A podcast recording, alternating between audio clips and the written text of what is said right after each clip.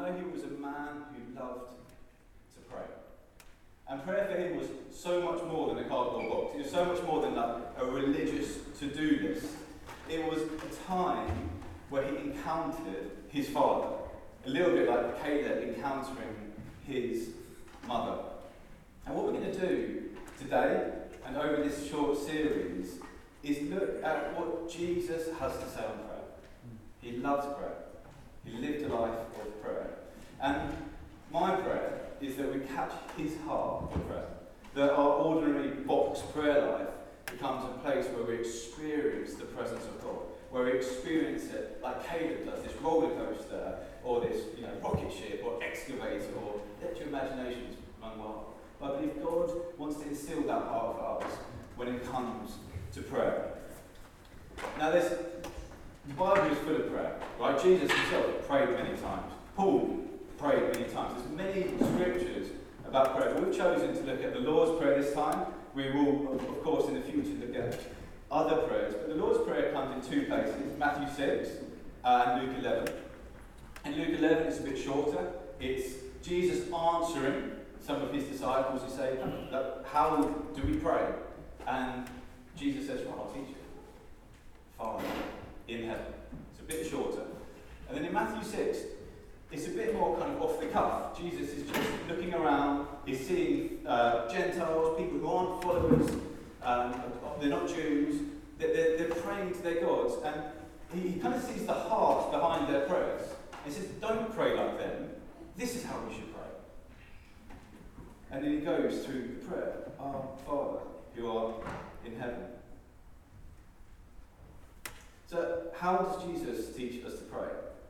Well, the first thing is pretty simple, and, and we all know this. Matthew 6, verse 5. Jesus doesn't say if you choose to pray, if you fancy it. It's optional extra. Jesus says when. And we know that, don't we? When you pray. Jesus expected his followers to pray. I hope that doesn't surprise anyone shock anyone. I've not got any shocked faces in the room. And it wouldn't have shocked anyone when he first spoke it 2,000 years ago, because the Jews were used to praying. If we remember Daniel that we studied, I hope we remember a bit of the Daniel book that we studied before summer. Yeah, Daniel, who's that? It's a Bible character. We, uh, we looked at Daniel before summer, and we saw in Daniel chapter 6 that he was a man who prayed. So he prayed in the morning, the afternoon, and the evening. And for Jews, this was just like a regular rhythm to their lives. The pious Jews would pray regularly, morning, afternoon, and evening. And so this wouldn't have come as a surprise when Jesus said, When you pray. They all knew that. Now, Jesus doesn't anywhere in the Bible, in the Gospels, say you should pray morning, afternoon, and evening. But what he does say is when. He expects us to be a people who pray. How they were to pray, however, would have turned some heads. You see, no God up until that point would have been through stories like in the Exodus, when God turns up as a pillar of cloud or a pillar of fire, unknowable. So the question, if you ask the Jews, does God exist? The answer would be yeah, absolutely. We read it in our scriptures. Our forefathers experienced the presence of God visibly, literally, they saw physically God. Of course, He exists. That wouldn't have been the question. The question would have been Is God knowable? This flame, this cloud, is He knowable? Can you touch Him? Can you enjoy His presence? Can you commune with Him? Can you be with Him? And Jesus, as He teaches His disciples to pray, gives a grounding. Yes, you can enjoy Him. You can commune with Him. You can be with Him. Jesus, in starting his prayer, introduces God as knowable. Someone to encounter, someone to experience by using the word Abba. Abba. Father. Abba Jesus' home language, Aramaic, meaning Father, or Our Father. So in Luke 11, it's translated as Father, personal, Father. In Matthew 6, it's our Father. Both are good translations. We pray this on our own. We pray this that we just did corporately. But we must not miss the impact of that word. And if you're anything like me, you grew up going to school where you'd say the Lord's Prayer every morning. It's just part of who, what you did. And very quickly, what happens when you get used to words is you, they lose their impact. When Jesus said, This is how you pray, not fire or cloud or unknowable, but Abba. That would have had incredible impact. That would have turned some heads. For us, it just rolls off the tongue. I don't think anyone was shocked when we started Our Father. I didn't hear any, oh, For them, that's exactly probably what they've done. Abba. Jesus introduces people to a God that is knowable, a God that welcomes, a God that loves. Abba. And he does it in his own language, which is beautiful. Because in Isaiah 56, there's this prophetic promise that Isaiah promises through God that my house will be a house of prayer for the nations. But up until that point, that had not been fulfilled. His house was a house for the Jews. Hebrew was the sacred language. So prayers would have been in Hebrew. As they opened the scrolls and heard the scriptures, it would have been in Hebrew. So his house was not a house for the nations, his house was a house for the Jews with Hebrew as the sacred language. Notice Jesus doesn't use Hebrew, he uses his heart language, Aramaic, the language he grew up with with his brothers and speaking to with his mum. Aramaic, Abba. And what he does in doing this is he demonstrates something without saying it that is incredibly important. There is no sacred language. Hebrew is no more sacred than Aramaic, which is no more sacred than Swedish or Portuguese or English or any other language. Which is wonderful. It means I don't need to learn Hebrew. I don't need to be teaching you all in Hebrew. I, mean, I could. I choose not to. you can ask me afterwards if that's true or not. no need. Thanks, Joe. You can for show hands. Uh, but yeah, he, he, he demonstrates that all are welcome. Everyone is welcome, whatever language you speak. And 2,000 years later, we are living proof of that. As we just look around, uh, as I get to look around at all you, I don't, don't know how many nations we have represented here, how many mother tongues we have represented here English, Swedish, and a bunch more. And that's beautiful. What that means is that you can come into the presence of God in your heart language.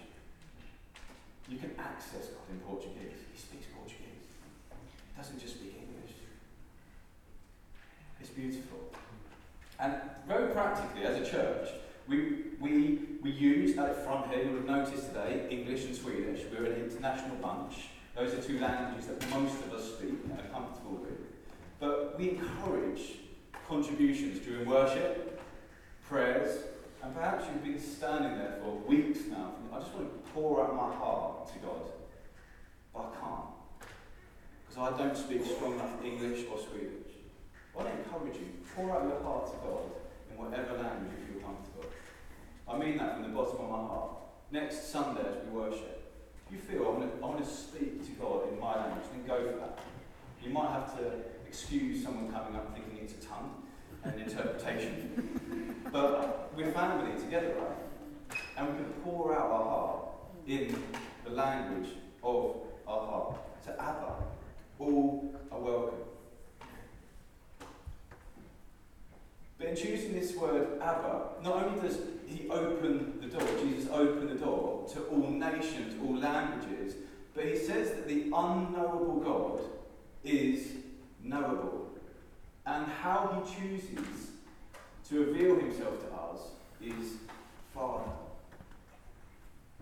God is our Father. He is our Father. Now, the sad reality is that for some of us that's not a good thing. For some of us, we have earthly fathers that have caused hurt. Perhaps we don't have an earthly father. And so, even perhaps when we start praying the Lord's Prayer, as we start talking about this word, memories come up that aren't good, that are painful, that hurt. For those of us that are fortunate to have a father, an okay father, we know no one's father is perfect. No one had a perfect father. And so when we come to this word, it brings a lot of baggage with it. And so to understand what Jesus meant by father, we need to understand how he saw father. And he tells us about that in Luke 15. In this story of, of a wealthy estate, a wealthy man and his two sons. And one of his sons gets fed up of living with his father and his riches and just wants the riches for himself. So he says to his father, Give me my inheritance. And the father, in grace and love, does what the son asks. And the son runs away to a different city, a distant city, and he spends all his money lavishly, wastes it all. So much so that he ends up living with pigs. Not, uh, not allowed to eat the food of the pigs, but just living with them. Not looking at that pig food and thinking, oh, it looks delicious, but no, I can't have it. Which for a Jew would have been quite a low place to be. And then wondering in that place, in that pigsty, do you know what? My father's servants have plenty of food. They have a roof over their head. I wished my father was dead. I ran away. I spent all his money. But I wonder if he would accept me back. And so he boldly, or tre- like nervously, goes on the journey to the father's house. And before he can even make it to this stage, the father, who has been on his rooftop looking out, sees, he runs, which in Middle Eastern culture you don't do as a working man.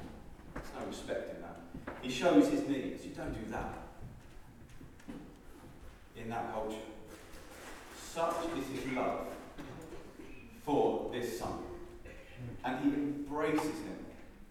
And he calls, and even as the son's trying to like, get out his apology, like, have sinned against you, I've sinned against God, will you? He just doesn't bother listening. He calls the, calls the servants, get the fattened calf. My son who was dead is now alive. He puts a robe on him, he puts a finger, a ring on his finger. And they celebrate effectively the father bringing the son back into his inheritance, back into the father, the father's house. Such grace, such like unboundless love. The father shows that is Jesus' definition of father, full of grace. As a, the prodigal runs away, there's no, you can't go far enough. The Father will always welcome you back in. That is Jesus' definition of the Father. Boundless grace. Beautiful, unbreakable love. And friends, that is the Father that we pray to. Not the picture of Father that we have in our heads. Not the picture of the Father that perhaps we have experienced, but a Father who is full of outrageous love, who is full of outrageous grace, who, however far you go, He is going to go further. It's grace. It's the message of grace, and it's beautiful. And the rest of the Lord's Prayer, and indeed prayer itself, only really makes, makes sense if we understand this outrageous love of the Father, and that we are His children. That He has called us children, and that is who our Father is. We were all once prodigals, living in the pigsty, the worst of the worst, wondering could we boldly approach the Father, and the Father welcomes us. That is our Father, full of grace, full of love. And understanding that, it unlocks the rest of the Lord's Prayer. We acknowledge as children, we come to the Father and we pray, Your kingdom come, not our kingdom. We acknowledge that we can't provide, that He can provide because He's our Father. So give us today our daily bread. We acknowledge that we, we, we can't be led out of temptation, so please lead us out of temptation. We can't deliver ourselves from the evil one, but our Father in heaven can. And so, as children, we acknowledge the Father, lead us, protect us, secure us. And He does. Understanding the Lord's Prayer has to be based on understanding your relationship with the Father, your child. You're loved by an outrageously, outrageously good Father. Isn't that great? It's just so beautiful. That is the reality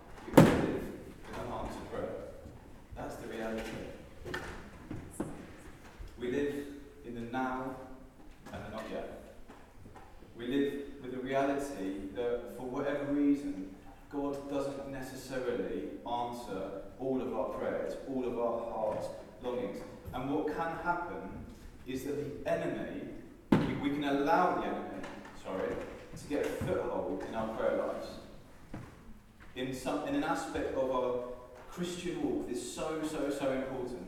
We can allow the enemy to get a foothold, a foot in the door of our prayer lives. John Wesley famously said, God does nothing but answer prayer.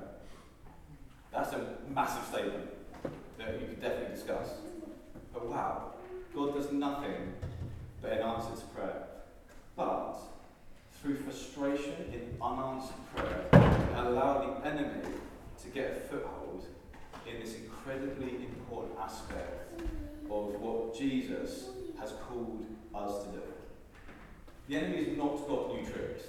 We can go all the way back to the garden. Did God really say, don't do that? Did God really say He is love? Did God really say the prayer of a righteous man? Did God really say He would give you good things? And why hasn't he answered that prayer? That's a good prayer. You pray for good thing.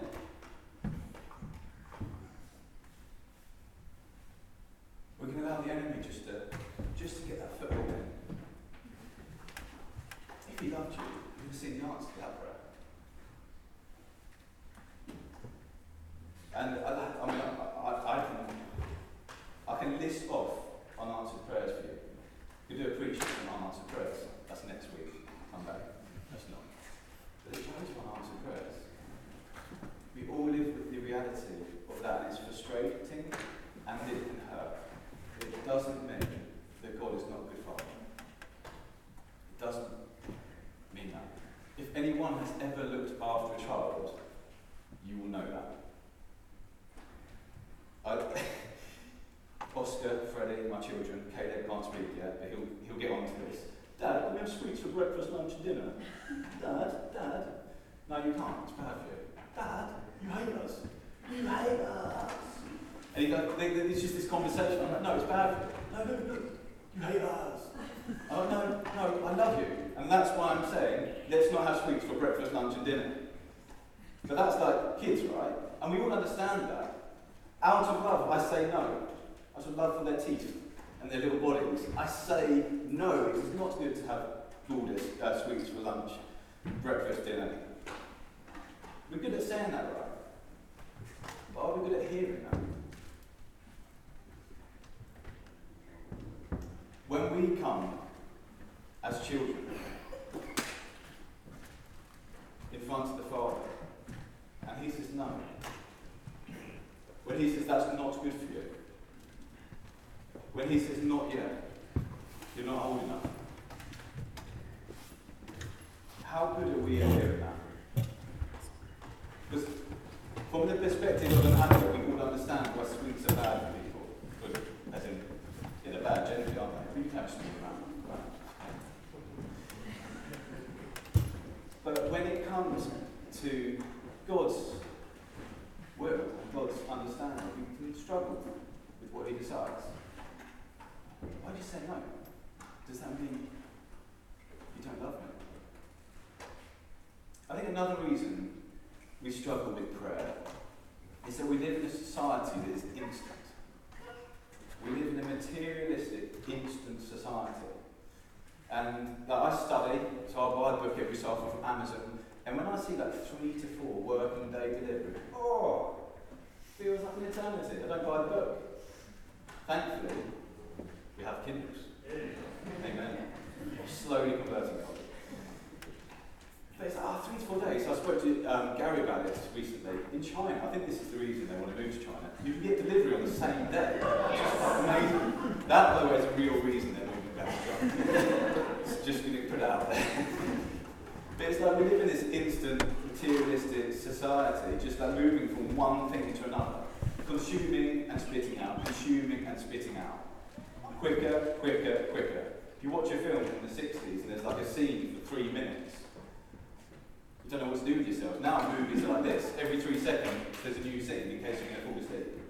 It's an instant society that we've been trained and moulded into. And I want to suggest that that has somehow seeped into our prayer lives. As Jesus teaches on prayer, he turns the tables upside down. Jesus teaches that prayer isn't about necessarily efficiency. Perhaps prayer's primary goal isn't about getting results. Perhaps prayer's primary goal isn't about necessarily seeing answers to our prayer. Perhaps Jesus' vision for prayer is a lot more simple. A place where we enjoy the presence Father. A place where we enjoy, as children, the presence of the Father. Abba. Father. Abba. Our Father. As we've been going through the uh, last couple of weeks of prayer, as we've been praying regularly in different settings, I have found physical closeness to God that I haven't really felt for a long time. And I haven't seen any, I've been praying for very specific things. We have friends who are sick with life threatening illnesses. I'm praying for that. At the moment, I haven't seen any answer to those prayers. I'm praying for salvation, that people will come and know Jesus as their Lord and Saviour. At the moment, over these last couple of weeks, I've not seen any answers to that. But what I have done is enjoy being with Father. And that's something he's never going to say no to. You're always welcome to enjoy the Father. You're always welcome to enjoy the presence of God. And the prophetic word that Verity shared with us last Sunday about God striking a match, about us seeing progress in different areas of our lives. As the prophetic word that um, Job and the scripture that he shared and that Nina shared about like, these new um, like rivers of water and new paths being created come from a place of enjoying the presence of God.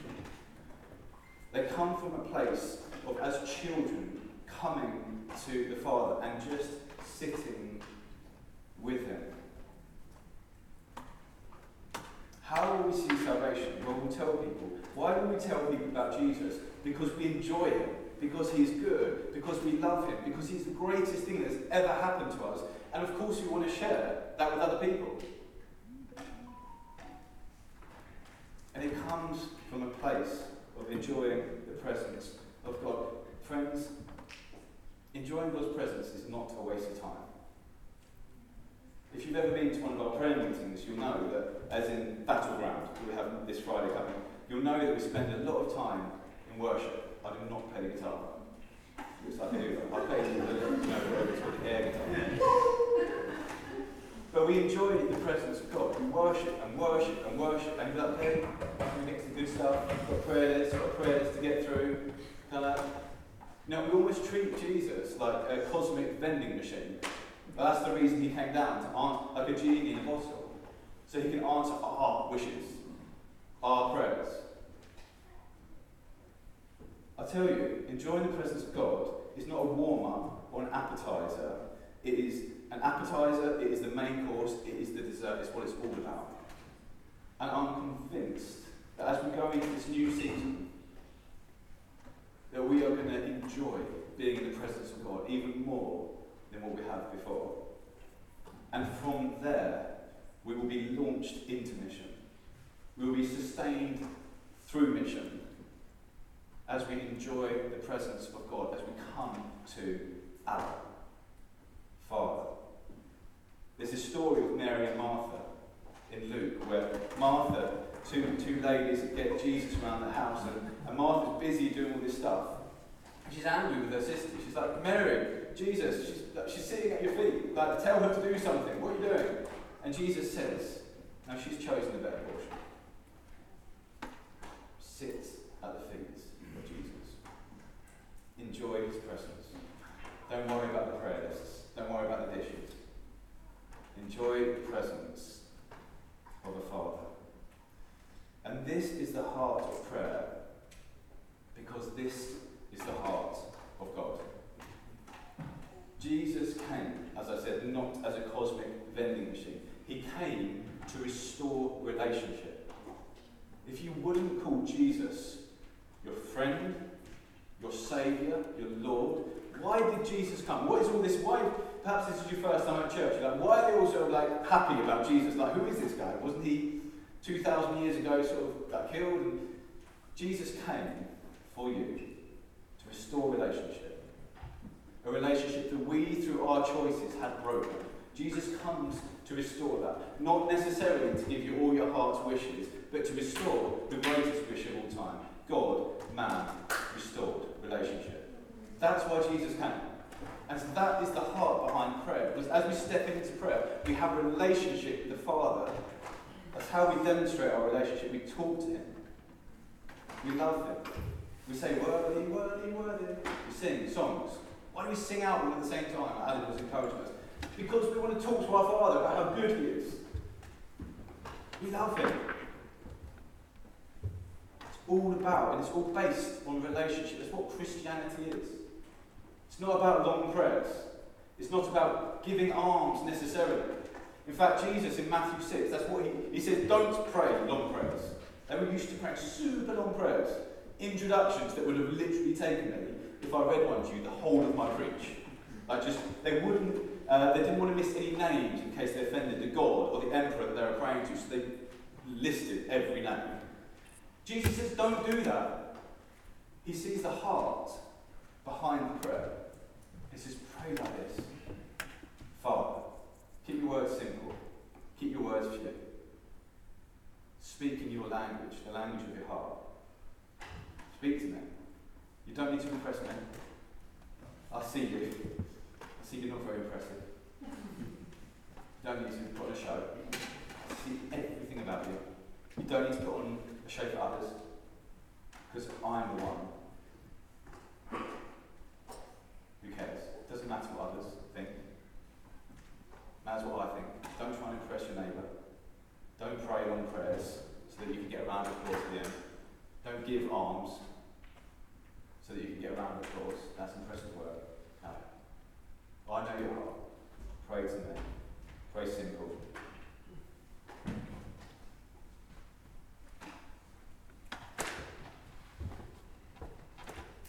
God is wanting to transform our prayer lives. I, I think I'm proud of us as a church. I think we're a good praying church. We have seen loads of answers to prayer. This is an answer to prayer. But I believe Christianity is a walk. Paul describes that as in Ephesians 4 walk in a manner worthy of your calling. And so it's progress. And I believe that God is instilling a fresh passion for prayer amongst us as a people. I believe He is willing and wanting to transform dull, cardboard box prayer into a place of excitement, a place of encounter, a place of enjoying the presence of the Father. When Caleb's eyes saw this box, they went like this really big, super excitement. I believe that God is going to widen our eyes when it comes to prayer. We've got a prayer meeting coming up this Friday. Oh, I've got to get to that prayer meeting. I'm a busy day at work. I believe God is going to turn that around. I can't wait to get to that prayer meeting. That is why I encounter, that is where I encounter Abba. That is why I encounter my Father with my brothers and sisters as together we join in and say, Our Father, hallowed be your name. And we worship Him and we fix our eyes upon Him. Let's approach prayer like Caleb approaches empty cardboard boxes. Al and Van, can you come up? What we're going to do is uh, we're going to have a time of worship now. And I just, as we, uh, uh, the first song we're going to sing is Goodness of God. And I spoke to Al about this and really feel that as we sort of land today, there is a real reality that people will have questioned the love of God for ourselves. Does he really love? And perhaps even the enemy is good. Okay, a foot in the door, foothold. Did God really say us? Actually, there's an opportunity now, as we respond in song, to pray and perhaps even put some stuff in front of God and say, No, I love you, God. There's been frustrations, there's been hurt. Today I want to turn a new page. There may be some of us in this room who aren't believers, who wouldn't, as I said, call Jesus our Saviour. This is an opportunity right now as we sing, I love you, God, to say, I want to follow you, Jesus.